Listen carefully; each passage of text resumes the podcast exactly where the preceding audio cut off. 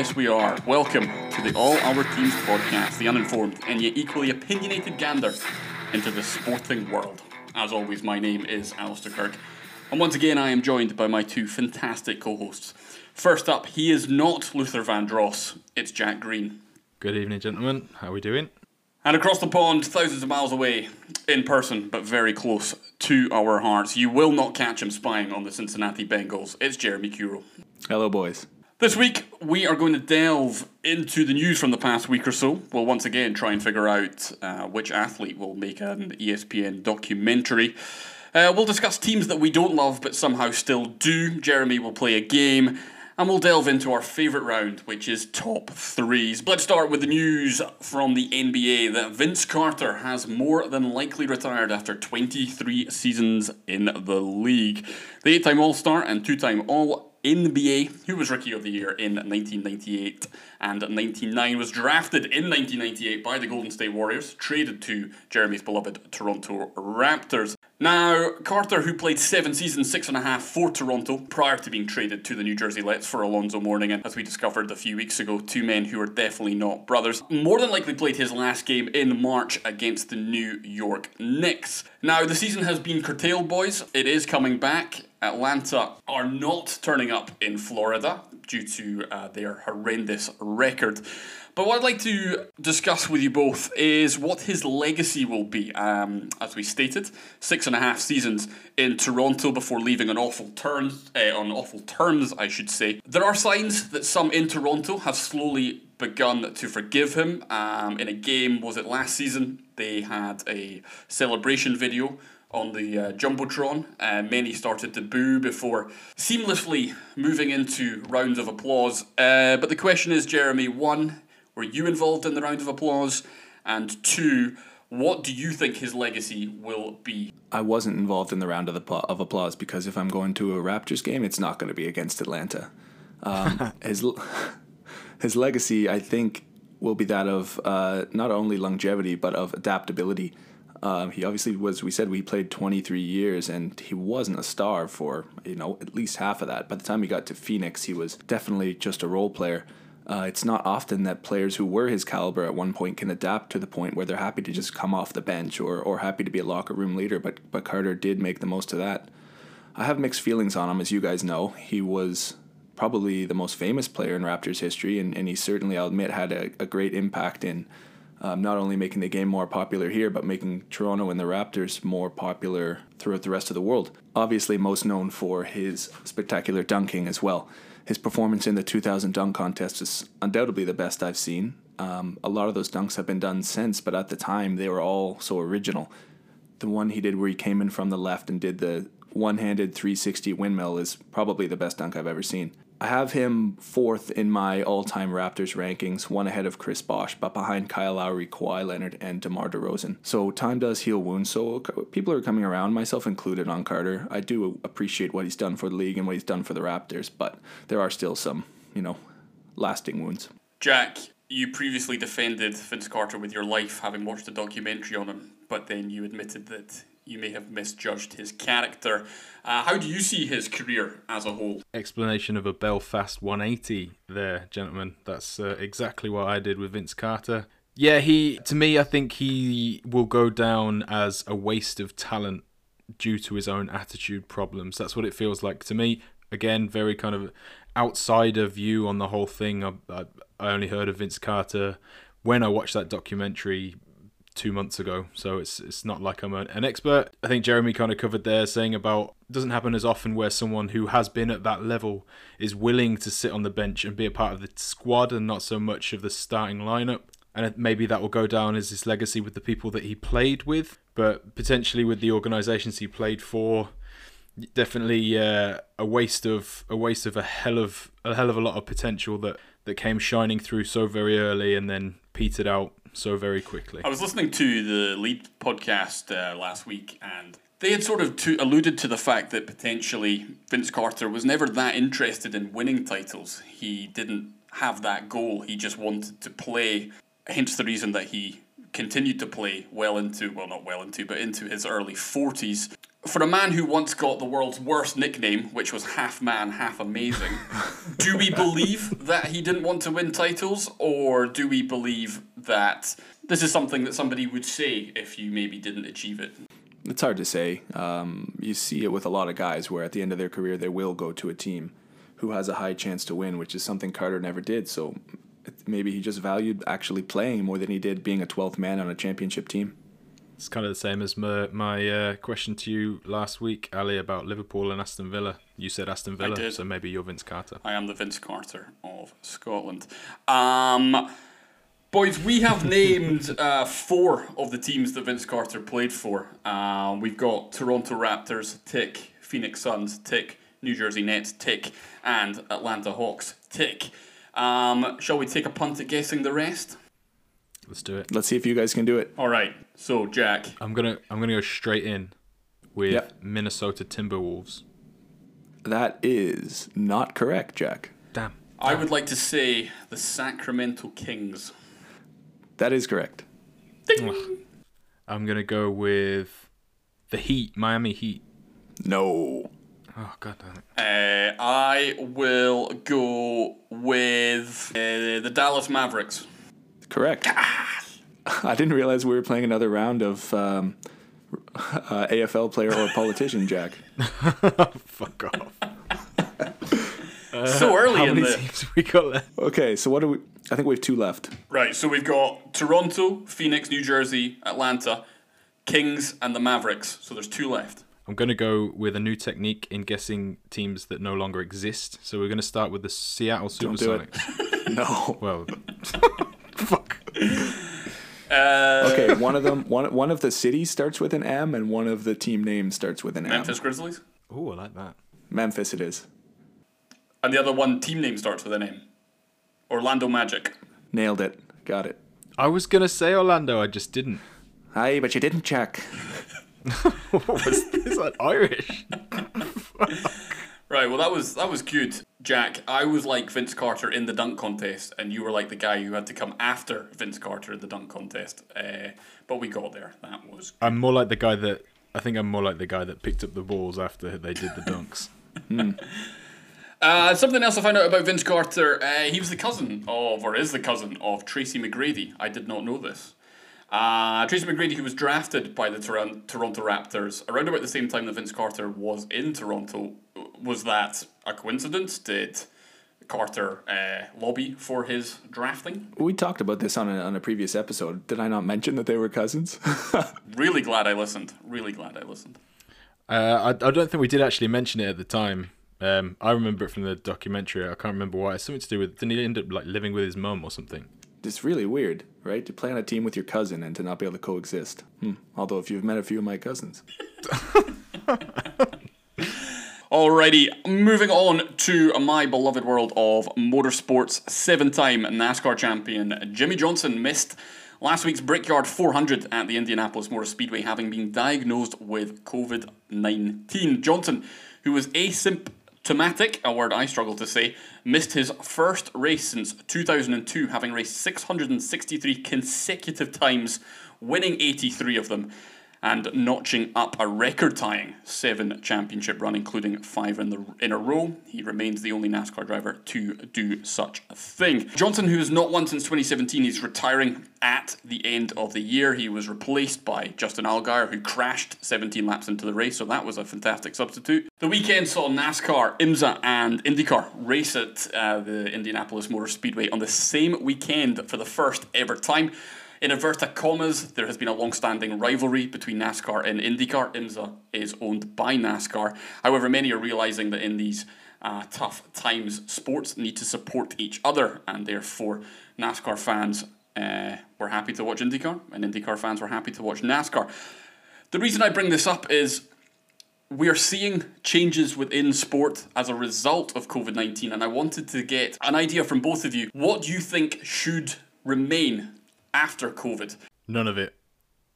Brutally honest, none of it. I think it everything that seems to have come in has had a negative effect on the level of competition or the level of sport. that is happening in these in the competitions that at least that I've been watching. I've obviously can't vouch for motorsports, but football seems to Premier League football has been drab, less goals, less competitive. A lot of teams look tired and completely off the ball. The NBA hasn't even started yet, and the whole thing seems to have become a bit of a sham because of where they've chosen to do it. Let's face it, they've chosen to do it at Disney World, that in itself makes it a bit of a, a laughing stock. You're talking about the NHL playoffs all being played in two cities, which takes a lot away from the whole idea of the playoffs and the way that it's played. Certain teams may settle quicker, and that might mean they get a run to the to the Stanley Cup final. When actually, if they were traveling halfway across America just to play an away tie, they may not have had that advantage. So I, I, I don't think from any of the sports that I pay attention to, any of it has been positive, and on top of that, it's a pandemic. No positives for me, unfortunately. Jeremy, I've been enjoying golf. I mean, no more than I would have normally, but when I'm watching it, to be honest, I'm not really noticing that there aren't fans there. It's sort of nice just to see an open course like that. Uh, the one thing I will say I did enjoy more was the NFL draft. Instead of just having cameras on guys in the green room while they're waiting to be picked, we get to see them at home in their own element, see who they're around, see what their parents are like, what their family's like, what their house looks like. It was a lot of fun learning a lot and seeing a lot about all the different um, prospects. Yeah, for myself, as we know last week, I saved Super Rugby, and therefore I would like my plan to be implemented on a full time basis. Another thought would be if the pandemic may bring a global transfer market date into football. At the minute, we can see that uh, we see that Scotland and England, for example, have different transfer deadline days. Other countries, somehow, they can still be buying players three weeks after uh, English Premier League teams can no longer do so. I like the idea of there being a global transfer market deadline and I've heard that potentially this could come into play because of the confusions with contracts. And in the motor racing world, many um, formats have been changed. We've seen shorter races from the likes of Australian supercars, and we've seen multiple race series racing in the same weekend at the same track. And, and I'd like to see that change. But, Jack, I, I do think you've said it right. We've seen not the best football. Uh, down south, and uh, ultimately it's a pandemic. So, what positives can we take from that? Boys, last week we discussed the potential name change to the Washington Redskins of the NFL. This week, the Cleveland Indians of Major League Baseball have joined the discussion into changing their name. As we alluded to, the Redskins' main sponsor, FedEx, who also have um, a significant minority stake in the Redskins, have asked the team to review their name. Now, President Donald Trump has come out saying that neither the Redskins nor the Indians should change their name, which is an easy indication that both the Redskins and Indians should change their name with immediate effect. Uh, in the last episode, Jeremy, you came up with some fantastic team names that were uh, much better than the Redskins. It's 2020. Teams are finally starting to listen, or at least their investors are starting to listen, but it is a start. Boys, there's other teams out there, uh, such as the Chicago Blackhawks, um, the Kansas City Chiefs in England, there's the Exeter Chiefs. Do we believe that any of these teams need to change their names, or are we looking more specifically at the Redskins and at the Cleveland Indians because their names are, well, quite frankly, derogatory in their terms? Jeremy. The Redskins and the Indians are the most egregious by far, and I just had a look back at what the Indians logo looks like. If you haven't seen it in a while, have another look. It is like insane that that's the face of a team. Uh, when it comes to the, all the teams, I say let's just change them. You know, what's the point? People uh, find them offensive. Let's just get rid of them. The only reason you would ever say keep them is because of tradition, but I'm someone who will always say that progress is more important than tradition. Jack. Um, slightly different view on it. I agree the Indians logo is ridiculous, but I'm pretty sure they have actually changed it. I'm not sure when, but it was recently. But rightly so, completely. My point, after having looked up what Black Hawk meant, uh, obviously following Chicago there, other than a helicopter, Black Hawk was a tribal leader in the Midwest. The thing for me is, I think it's it's more of a statement on America's history and on American attitudes to their history um, that it is a racial issue. Let me put it in a different context. So, if the Black Hawks were an, an ice hockey team in New Zealand, people would be proud that that was the name of their team. They would be proud of the Maori heritage. They would be proud of the name of their team had something to do with their past, and they would be celebrated for that. In America, it's turned on its head because for such a long time people have seen that as a negative thing for it to be aimed at uh, of, of Native Americans. So for me, not that that's going to change anytime soon. I don't think that it is a racist name. I think that America has a massive problem with the way that it looks at its history, and it should consider celebrating the heritage that was there despite having then ruined it. Yes, I think they probably should change for that reason, but I think it's a real shame because actually there's a there's an opening to use those names to really look into the way that their country was before Europe came over um, and really learn something about their history. Back into sports side of things, Blackhawks logo is pretty similar and uh, the same as Cleveland. It is it's pretty bad. So uh, yeah, I think uh, I think they've just got to do it. Like if if the Redskins, uh, which is definitely the worst of the lot, are changing up, I think everyone should probably follow suit. Is it true that the New Zealand rug or sorry, the New Zealand basketball team is the Tall Blacks? That's correct. Yes. You've got the you've got the All Blacks, the Tall Blacks, the Black Caps, the All Whites are the football team, uh, and then you've got the Black Ferns netball team. That's a cool name. And the Ice Blacks is the hockey team too. Yeah, boys, um, some really good takes from you both there. Um, for my own perspective, when it comes to rugby's Exeter Chiefs, uh, it's slightly odd that a team in Devon has decided to call themselves Exeter Chiefs. It's slightly odd that their fans put on Indian uh, headdresses and uh, chant like they are a Native American. Um, will they ever change the name? I doubt it. I don't think there's as big a call over here because, uh, well, we, we colonised, didn't we? Yet again, it's a political topic, but it's an important one. The Redskins need to change their name. They hopefully will. The Cleveland Indians should change their name and should almost certainly uh, change their badge, if nothing less. Uh, and it'll be interesting to see what happens. Um, but as we all know, the team that needs to change their name the most are the Kurita Water Gush. Disagree totally. it's a great name.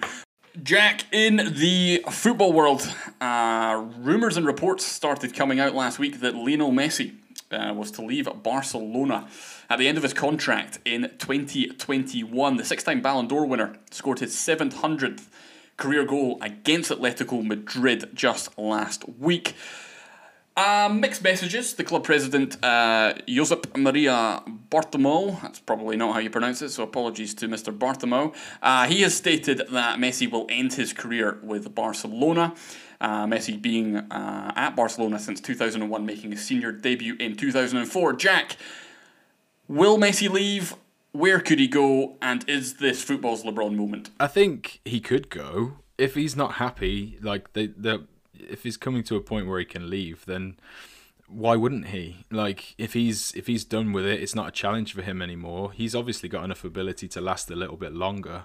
Um, I think the right move for him would potentially be Italy, uh, following in the footsteps of Ronaldo to some extent, but also Spanish football is a slower game, as is Italian football. Um, I think coming to the Premier League at the age that he would be would be a mistake for him, though a bigger challenge at the same time. Um, an interesting comment by the, the club president to say that he will finish his career at Barcelona unless he's planning on running him over at the end of next season and guaranteeing him finishing at that point. Uh, I, I think it's a it's a very arrogant but also very typical of Barcelona, Real Madrid, top end of Spanish football uh, ownership. I don't know. I, I, the main thing for me is I, I just couldn't imagine it. I couldn't imagine Messi playing anywhere else now. We obviously spoke about I, I brought up Messi versus Ronaldo on the on the first part, and Ronaldo has done it. He started somewhere else. He moved around straight away. Messi is is a staple of Barcelona's team this millennium. Twenty years at the team. I just couldn't imagine him playing somewhere else. Yeah, the club president, uh, with a slightly uh, almost uh, threatening in nature statement, uh, slightly worried there might be a Josef Fritzl moment in Catalonia. Jeremy, in episode one, you said that you uh, really liked Lionel Messi's hair. Uh, where would you like to see that hair playing? Well, Liverpool comes to mind right away. No.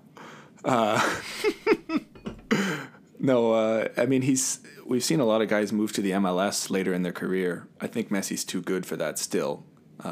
The highest level of soccer is obviously in Europe. Uh, selfishly, I would like to see him come here and play just so I could see him in life, in, in, in real life. I mean, um, when a guy's that good and may go down as the best ever, any opportunity you have to actually see them play would be amazing. So I would like to see him come to the MLS, if not now, sometime in the future. Yeah, I, I, I've always liked the idea of, you know, someone like Lionel Messi, if you've achieved absolutely everywhere, just for your last season, I don't know, signing for like Scottish League Two side Elgin City and just seeing how well it goes. You know, can you single handedly promote a team? Um, I think there's a, if he was to leave, I think there's a chance he could go back for a cameo in Argentina, play for his boyhood club that he supported as a child. But yeah, I agree with Jack. Uh, I think it would be just crazy him not being in a Barcelona shirt. Clearly, he's unhappy with how the club is progressing. Barcelona have not come back from pandemic 2020. Um, all guns blazing. They've dropped points unnecessarily, and he does seem a little bit alienated. Deep down, though, I think he'll be at Barcelona past 2021, and I, I think we'll see a one club man unless he chooses to do one final season uh, either in Argentina or at Elgin City. Boys, another football news, and talking of the MLS, Jeremy, your beloved Toronto FC has delayed their travel down to Florida after a member of their, and I quote, travel party reported experiencing symptoms to the team's medical staff. Now, Toronto FC were due to travel to Orlando for their first scheduled match, which is on July 10th against Wayne Rooney-less DC United. Now, COVID 19 in sport is an ongoing uh, issue.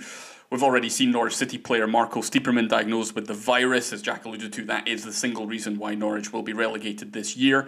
Uh, multiple PGA Tour golfers um, have been diagnosed, and the earlier mentioned Jimmie Johnson. Last week we spoke about the NHL returning uh, to both Toronto and Edmonton. I wanted to discuss with you both the continuing issues with cross border uh, sports, particularly in North America, where you have teams from both Canada and the United States, and where you have teams who represent states and provinces which have different rules and different regulations. We've just seen it in Australia. Victoria has gone back into lockdown. Australian supercar teams who were based in Melbourne, they raced for the border. Um, Canada is dealing with the virus better than the USA. They say that the Champions League game again uh, between Atletico Madrid and, and Liverpool spread the virus across Europe. We want sport to come back.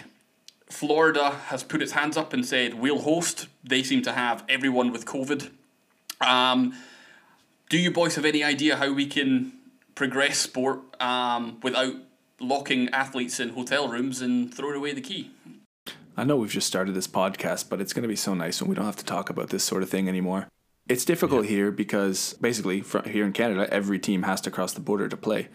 Um, there's only one team from Canada in both the NBA and MLB. There's seven in the NHL, and there's three in MLS. So every time they, they cross the border, I don't know, are they going to have to quarantine for two weeks? One one thing that would make sense, I guess, would be to base them out of an American city, maybe, especially if it's the leagues where it's only one team, since it's not like fans can be there anyway. It's a little different though when with you know they're taking private jets flying from not you know not having to go through the airport and mix with everybody. That makes it a little bit easier for them but yeah it is still an issue i'm really not sure what they're going to do but fuck i hope it's done soon. Jack. Honestly i don't know what i would do.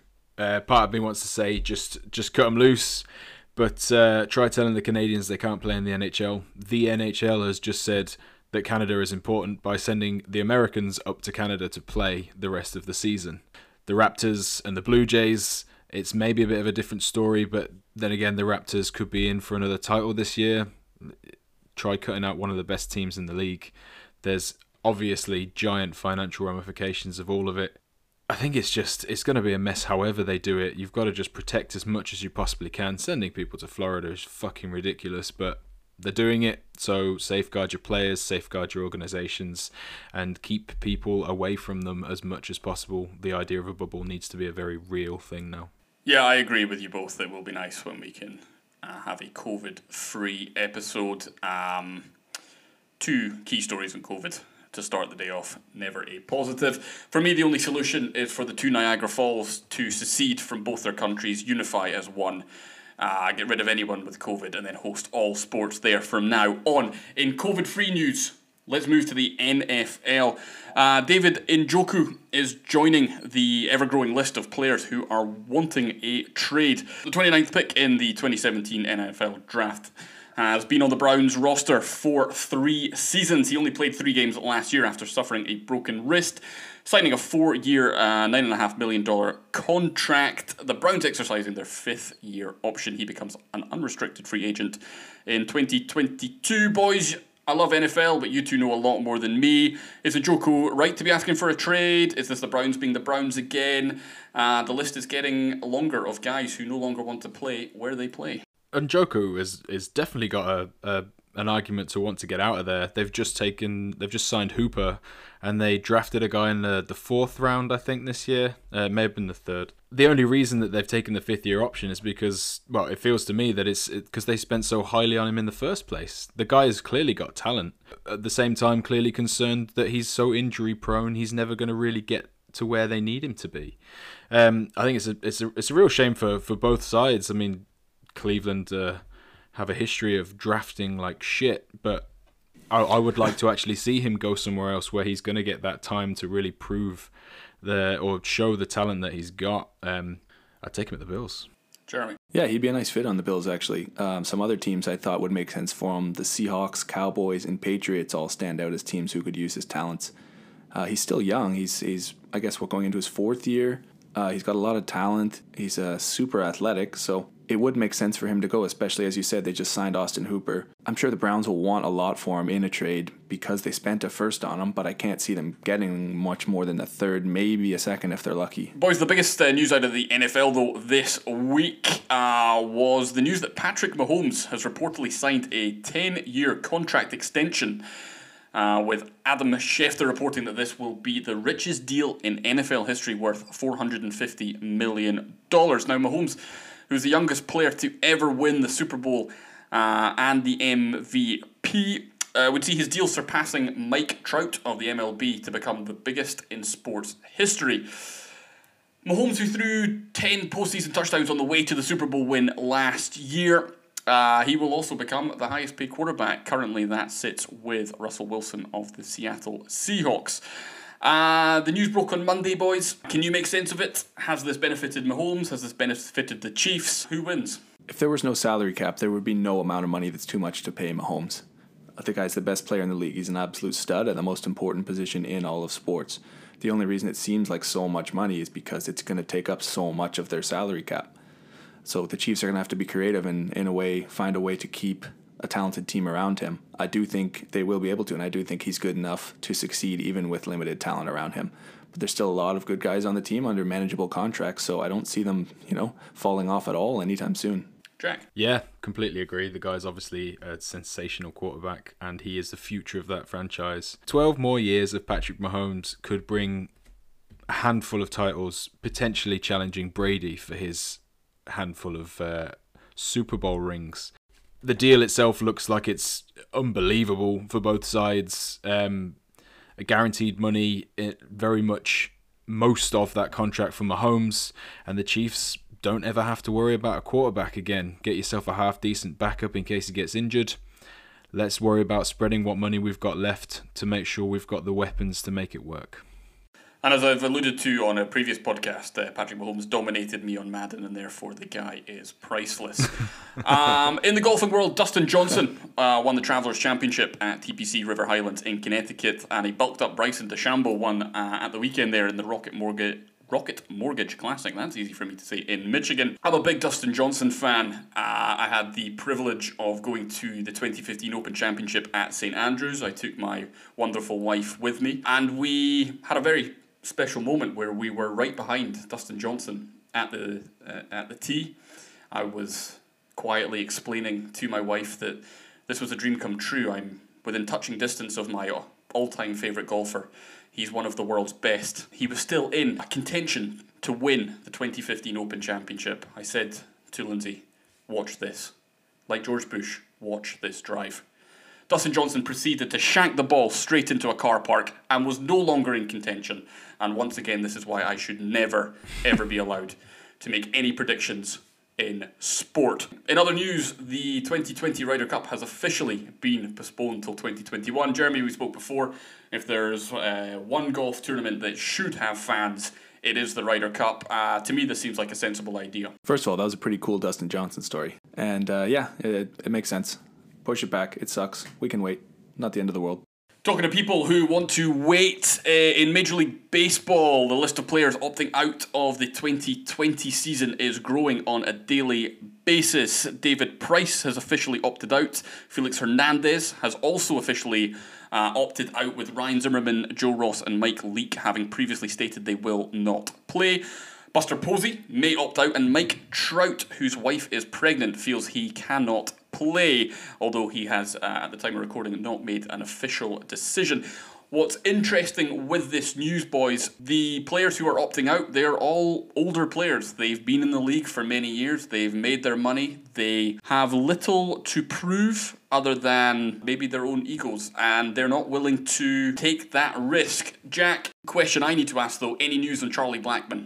I haven't heard anything yet. He's just spitting away in his little COVID den somewhere. I understand what you mean about the the, the older guys or you know more established guys that that are dropping out, but David Price, for example, is uh, is set to lose twelve million dollars for not playing this season. It's a lot of money to sniff at. He's got to be obviously fairly serious about what he's doing. You're talking about some of the top players in the league not wanting to play here too they're going to be pretty committed to the game and wanting to be a part of it. So it's a big statement, and I think there is many more names going to come up uh, in the next few weeks as it all starts to come uh, to a head. Uh, for me, it could come to a point where it ends up being a some sort of holdout over COVID. I guess it depends on how many stars look to drop out. Jeremy, uh, Major League Baseball have announced there's going to be 60 games, I'm right in believing, this season. Yeah. Baseball appears to have had a messier transition from lockdown back to professional sports than other leagues. Uh, I'm not a big baseball follower. I don't live in North America. Uh, is is that the case, or is this me uh, not reading between the lines? It's definitely the case. It was mostly because of so much um, conflict between the owners and the Baseball Players Union, which is known as the strongest in sports. Uh, getting back to what you said a moment ago, a moment ago about a lot of stars not playing, while that sucks, if you're looking for a silver lining in it, it's that it will give give a lot of younger players a chance to potentially become stars. And in a time where people are desperate for something to watch, and there's only 60 games, eyes that might normally not have been baseball, including my own, will be on them. Yes, it sounds as if the Major League Baseball situation is not going to get any easier, and I think we will see some big stars continue to drop out as time goes by. Boys, I wanted to talk rugby to end the news segment this week. Uh, the news that Scottish legend Doddie Weir has been inducted into the Scottish Rugby Hall of Fame was announced at the end of last week, the former Scotland and Lions second row was diagnosed with motor neuron disease, which is known as ALS or Lou Gehrig disease in North America, back in December 2016. Now, he was told he would not walk into his doctor's office within a year, the average life expectancy between one and three years. He's now had the disease for three and a half years. He is still walking. However, the illness is slowly taking its hold. Doddie Weir is not just a legend of Scottish rugby, he's slowly becoming a national treasure within Scotland. He played for the country 61 times. Uh, and I was fortunate enough to see him at the annual Edinburgh Kilt Walk, which is a 24 mile charity walk around the city of Edinburgh, where he spoke publicly in front of everyone prior to heading out on the walk. He was as happy and as uplifting as he has always been, uh, despite enduring uh, the vile, vicious illness that is motor neuron disease. Weir was appointed an OB in 2019. He set up his own foundation. The mine name is Doddie Foundation, which has now raised over £5 million for motor neuron disease research. There is no known cure. In 2017, shortly after being diagnosed, Weir walked out to deliver the game ball as Scotland played the All Blacks in a very emotional scene. I listened to him on the official Scottish Rugby podcast earlier this week for a man who is dealing with something that would be many of our worst nightmare. He sure is very positive. In other rugby news, Dan Carter has prepared for his return to rugby by turning out for his childhood club Southbridge. The All Blacks legend played 80 minutes in the 54 14 drubbing of West Melton. They will be devastated. Uh, the fly half was signed as injury cover uh, with the Auckland Blues. He's yet to feature for the Super Rugby side. Um, the highlight for me was he signed somebody's forehead. I don't understand why people get famous people to sign parts of their body. Um, are they planning on never showering again? And if anything, it's just unhygienic. The silly news story of the week also comes from rugby. Former Welsh and British and Irish Lions player Gareth Cooper, who was sadly defrauded by his own wife for £1 million. Well, his wife was found guilty and ordered to pay back £1 by a judge. Boys, as always, a packed out news to begin the evening. Shall we jump on to our first segment of the day? Sure. One quick point there is eh, Gareth is a very British name, isn't it? I've never met anybody here named Gareth. That's very true. It is. I've got a, I've got a very good friend called Gareth, and he's British. So that's yeah. you've made a good point there. It's a very Welsh name, actually. Lots of Gareths in Wales. Yes, there is. Gareth Thomas, Gareth Jones, Gareth Williams, Gareth Bale. Exactly. I'll be yeah. honest. I I kind of just made up like Gareth Williams, but there will be one out there. in fact, knowing knowing Wales, there'll be thirty-seven of them in the same town. Gareth sounds like a an older brother of Garth. True. We don't know anyone named Garth, I guess. No, if only. Moving on. right, boys, let's jump into the first segment of the night, which we have called 5450, as we do not want to get sued by ESPN. All three of us will name two athletes. We will discuss said athletes and we will decide which of the two will be more successful. And Jeremy, kick us off. Yeah, as I told you guys before we started, I originally had one NBA player and one college football player, but I decided to make a little change to make things a little bit more um, more even. So my two players are Ja Morant of the Memphis Grizzlies and De'Aaron Fox of the Sacramento Kings. Morant, a rookie this year, the second overall pick. He's averaging 17 and a half a game with seven assists, 3.5 rebounds. When I watch this guy, I watched a whole bunch of highlights of him just the other day, and I can't help but be reminded of a pre-injury Derrick Rose his lateral quickness, the way he attacks the basket and plays above the rim. It's truly amazing to watch. Uh, sort of shades of uh, Russell Westbrook as well there. He, he's just a, an, an insane level of athlete. It's it's so rare for a guy who plays point guard to play so highly above the rim and finish with dunks just as often as layups. Uh, in comparison, De'Aaron Fox is maybe not the shooter that Morant is. He shoots 30% from three as opposed to Morant's 36%, but he might be the fastest player in the league. Uh, there are a few players since I started following college basketball. I don't follow it nearly as closely as college football, but that I'll go out of my way to watch. The first being Kevin Durant back in 2006 for Texas, Andrew Wiggins when he played for Kansas, as he was the most famous college basketball player out of Canada that I can remember. And then it was De'Aaron Fox while he was at Kentucky so I used to get off work at about 11 o'clock on a Saturday night, Friday, Saturday night. I'd go to the pub across the street, have a few pints, and the West Coast games would always be on. Often that meant UCLA. One game I watched UCLA versus Kentucky, and I watched De'Aaron Fox just rip up Lonzo Ball. Put up 39 points on him, which is just insane for a college game to be scoring that much. I thought to myself at the time, this guy's going to be a star in the NBA, only to watch Lonzo be drafted ahead of him. I thought it was a mistake at the time, and I think if they could redo it, Fox would be first. If I had to take one of them, I would choose Ja Morant for the future of my franchise, and that's really just based on his ability to shoot the ball, which has become more and more important as the NBA sort of shifts away from the big man and into the shooter.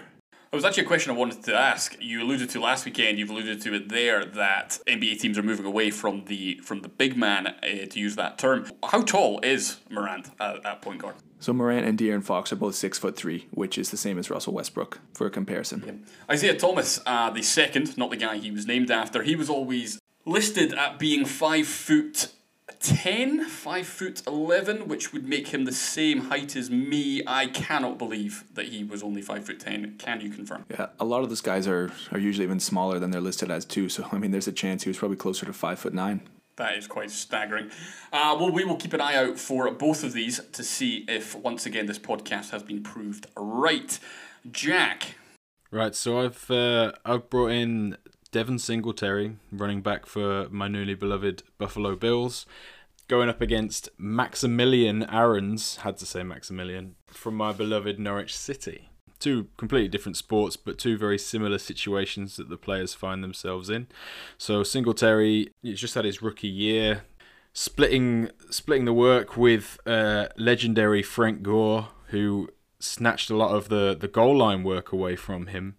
Um, but despite that, has managed to average 5.1 a carry, a couple of TDs in there too, and just under 800 yards, which isn't bad at all for a for a rookie running back. Also being a big part of the receiving game, 29 receptions for just under 200 yards. Again, something that would probably will look to uh, improve over the next season or two. They're obviously a very run heavy team, the Bills too. Uh, the only real dangers to his progression would be that Josh Allen is a very, very mobile quarterback and could potentially steal a lot of yards from Singletary. And the drafting of Zach Moss. Uh, who will potentially come in and do what Frank Gore couldn't last season with some horrendous numbers in the red zone. Max Aarons uh, is a young talented player come up through the ranks with Norwich City.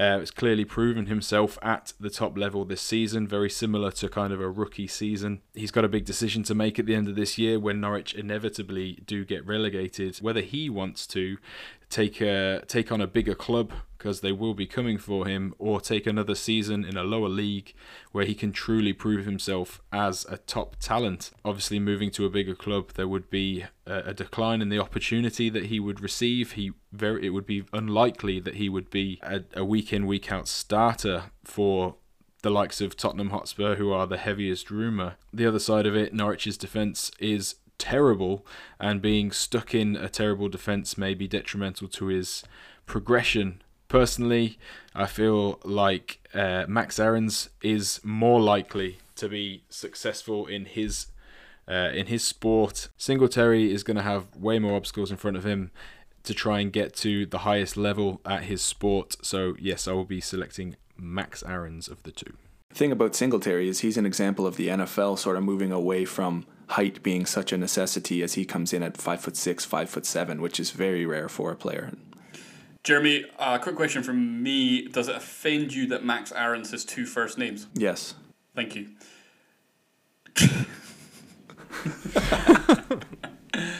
Jack, I have picked two guys in a similar manner to yourself. They do not represent the same sport, but they are at a similar point in their respective careers. I have gone for Edinburgh Rugby scrum half Charlie Shiel and professional racing driver for Australian supercar setup Brad Jones Racing, Todd Hazelwood. Now, Charlie Shiel has played 16 times for Edinburgh Rugby. In a position that we lack depth, we have the Greek charlatan Henry Pyrgos and we have South African Nick Groom, who are both above Shiel in the starting lineup, or if we were in North America, depth chart.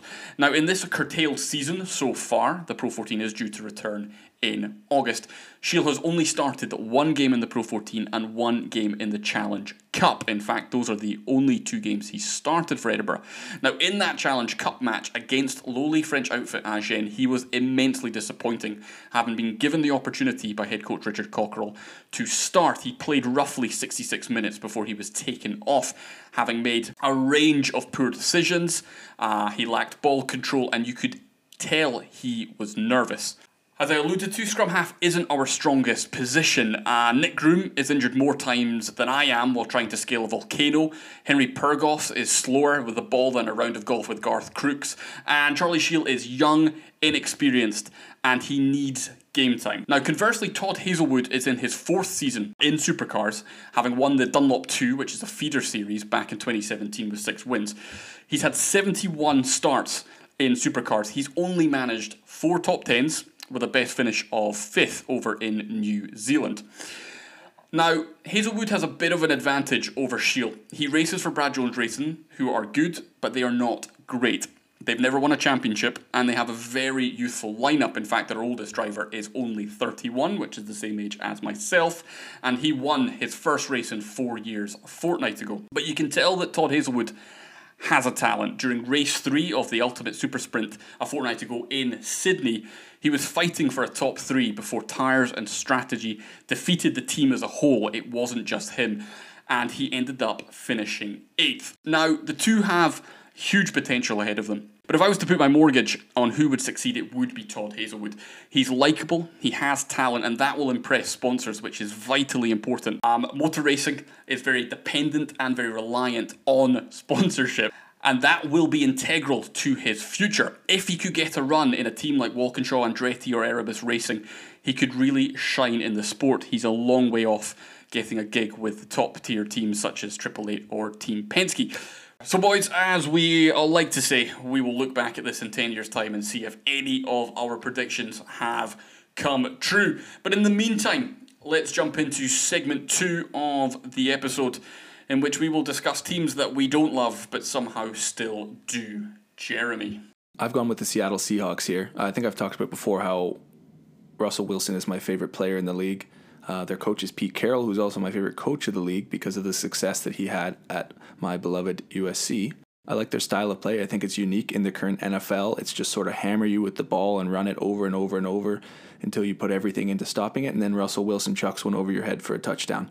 Uh, Jack's rule of liking a team you've seen in person sort of applies here, as I saw Seattle absolutely crush the Bills 50 to 17 here in Toronto. Uh, one thing I don't like about it is the jersey you see a lot of their fans wearing, which is number 12 with fan as the name on the back, which I would be utterly embarrassed to wear. Uh, and as someone from the eastern part of North America, there's always sort of been something appealing about the laid back um, West Coast lifestyle. So, for all of those reasons, Seattle Seahawks and the limited success of my own New York Jets uh, has made me a fan of that team. I love them, but I also do not. Jack, you've been to Seattle. Uh, did you buy a 12 man jersey? I did not. No, I did not. But I did go to the stadium. Nice. Um, yeah, the Seahawks, of course, uh, their fans once registered on the Richter scale, which uh, is quite impressive. Jack, give us your team that you love but don't love.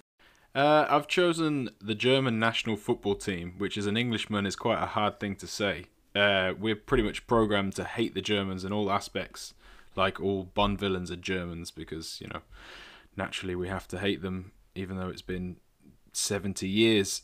When it comes to football, uh, there's no one that we like to beat more. We just don't do it. West Germany in the 1966 World Cup final is the last one that really means anything. We lost in the penalties in 1990 and in 1996. I love the German team. I think the way that they play so brilliantly stereotypically efficient.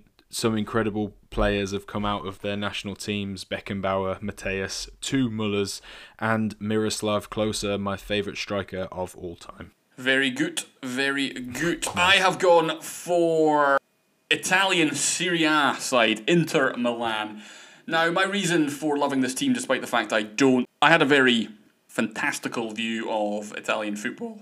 I think I've just made up a word there, but I just really liked Italian football in the 90s. Uh, we had a show over here in the UK called uh, Golazo, which was every Sunday with James Richardson, who is uh, one of my podcasting heroes these days, uh, in which we got to watch Italian football for free on a Sunday, and Inter Milan was the team that always stood out. Uh, two things stood out for me. One, their official title was Internazionale, which is a cool word. And uh, two, they were uh, sponsored by Pirelli, which I also thought was a cool word, and I just really liked their strip. Uh, but they had the likes of Fat Ronaldo, uh, Christian Vieri, who's a fascinating character, uh, Alvaro Recoba, Youri Djorkaeff. Inter Milan are a shadow of themselves now, although they do have uh, Christian Eriksen, who signed from my beloved Tottenham Hotspur, on their books. So, yes, I don't love Inter Milan, but I regularly find myself looking for their scores and seeing how they are doing. Jeremy, shall we play a game? Yeah, I've got some trivia questions ready for you guys, and a quick one yes. to begin. I'm gonna love trivia. I'm gonna tell you the answers first. The answer to one is yes, and the answer to the other is no. Uh, do I have maple syrup in my coffee, and am I wearing pants? Uh no and, and no, it's just a no. There's no way. There's no way that you're wearing pants. Yes to the maple syrup. Yeah. I am in fact not wearing pants. I am not. Look. Oh yeah. You... And I just smashed the glass in my bedroom. so with no with no pants on. I'm assuming you're not wearing socks. Fucking horrendous. Did you hear yeah, that? Yeah, I heard that. Oh, that was just utterly stupid. Fucking hell. Like it is everywhere. It's everywhere. Look, look. Oh, nice, smooth. Can you see down there? Fuck. Uh, My roommate's trying to work. I probably disturbed him. Okay. Disaster. I'm just not gonna put my foot over there for a little bit. And uh, anyway, the bottom line. What were we talking uh, about? We were gonna do a quiz, but then you uh, turned out you yes, weren't wearing any. I smashed a glass in my bedroom. Smashed a glass. Not wearing pants or socks. Okay. Just how we like you. First question of the trivia. This this we're going to start with football. This player completed 58% of his passes for 3089 yards. He had 20 touchdowns and 9 interceptions to go along with 631 rushing yards and 8 touchdowns. Was it Ryan Tannehill, Josh Allen or Kyler Murray? It's not Allen.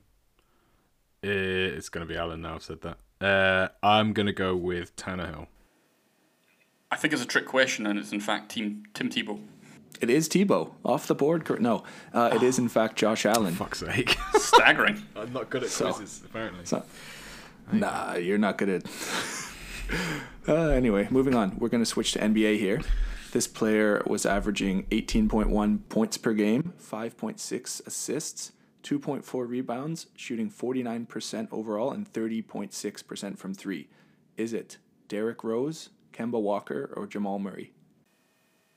I'm going Derrick Rose. Not a clue. Kemba Walker. It is in fact Derrick Rose. Yes. It would make sense. I wouldn't get it Uh, right. back to football. Back to football here, Jack, so you'll have a better idea. This player had 82 receptions, 1,507 yards, and 8 touchdowns. Is it Tyler Lockett, Amari Cooper, or Larry Fitzgerald? Lockett. I'm gonna go Larry Fitz. It is Lockett. Nice one. I got a question right. oh my god. Okay. Uh, this man was the oldest ever WWE heavyweight champion at the age of 54. was it Hulk Hogan, Ric Flair, or Vince McMahon? Oh my god. Vince McMahon. Ali? The Shockmaster. Jack, right again. the owner giving it to himself, Vince McMahon. I remember watching that actually. Yeah. Okay, last one. We're going to Major League Eating here. This man ate six pounds of spam in 12 minutes. Was it Crazy Leg Conti, Eric Badlands Booker, or Richard the Locust Lefebvre?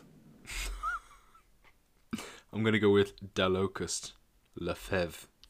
I'd like to go with Eric Badlands Booker because if I'm being honest, it's the only one I remembered all three words that you said. Well, we got to say Jack's on a little hot streak of his own as he's got the correct one again. Lefebvre. Well, I think And I think Jack, you take that. Yeah, you got three. Three. Three is in fact the magic number because boys, shall we end on top threes? Nice one. Yeah, that's Yes. Here, I'm going to go last on top threes because I seem to always take a few of yours, so I have a few backups if needed. Boys, we love we love top threes. Jack, take it away with your top three athlete names in sport. So I'm going to start off with a name that made me want to do this topic more than anything else. I'm going to put some middle names in there, and it's a bit of a trifecta. So just hear it out. First of all, the the the player himself, Equanimeous Tristan Imhotep St. Brown, uh, wide receiver for the Green Bay Packers, who, thanks to Jeremy's information the other day, I am informed has a brother named Amon-Ra. I'm assuming that's how it's said. Julian Heru J, just the letter J, St. Brown, who put who is plays for USC. I can't remember his position. Maybe a wide receiver Yeah, too. wide receiver. Yeah. Thank you.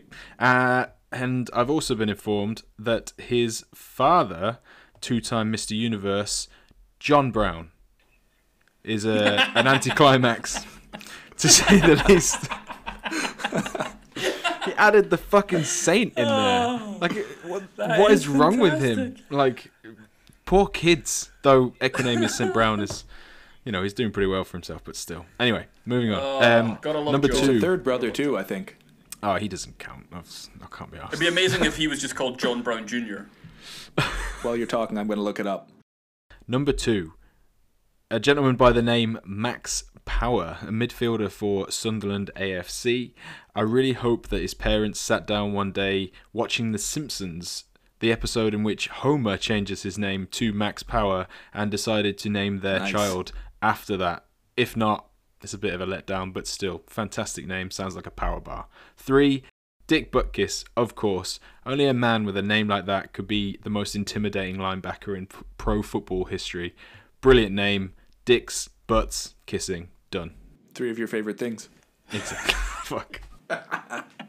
Fair enough. Uh, you teed him right up there, Jack. I did. Yeah, yeah Jack, uh, some great names there. For my top three, uh, I'm starting with Hurricanes Fly Half from the world of rugby union, Jackson Garden-Bachop, because if I'm being honest, he sounds like an airport in the deep south, um, but is in fact a rugby player. Uh, number two on my list, recently announced as Dundee United's new manager.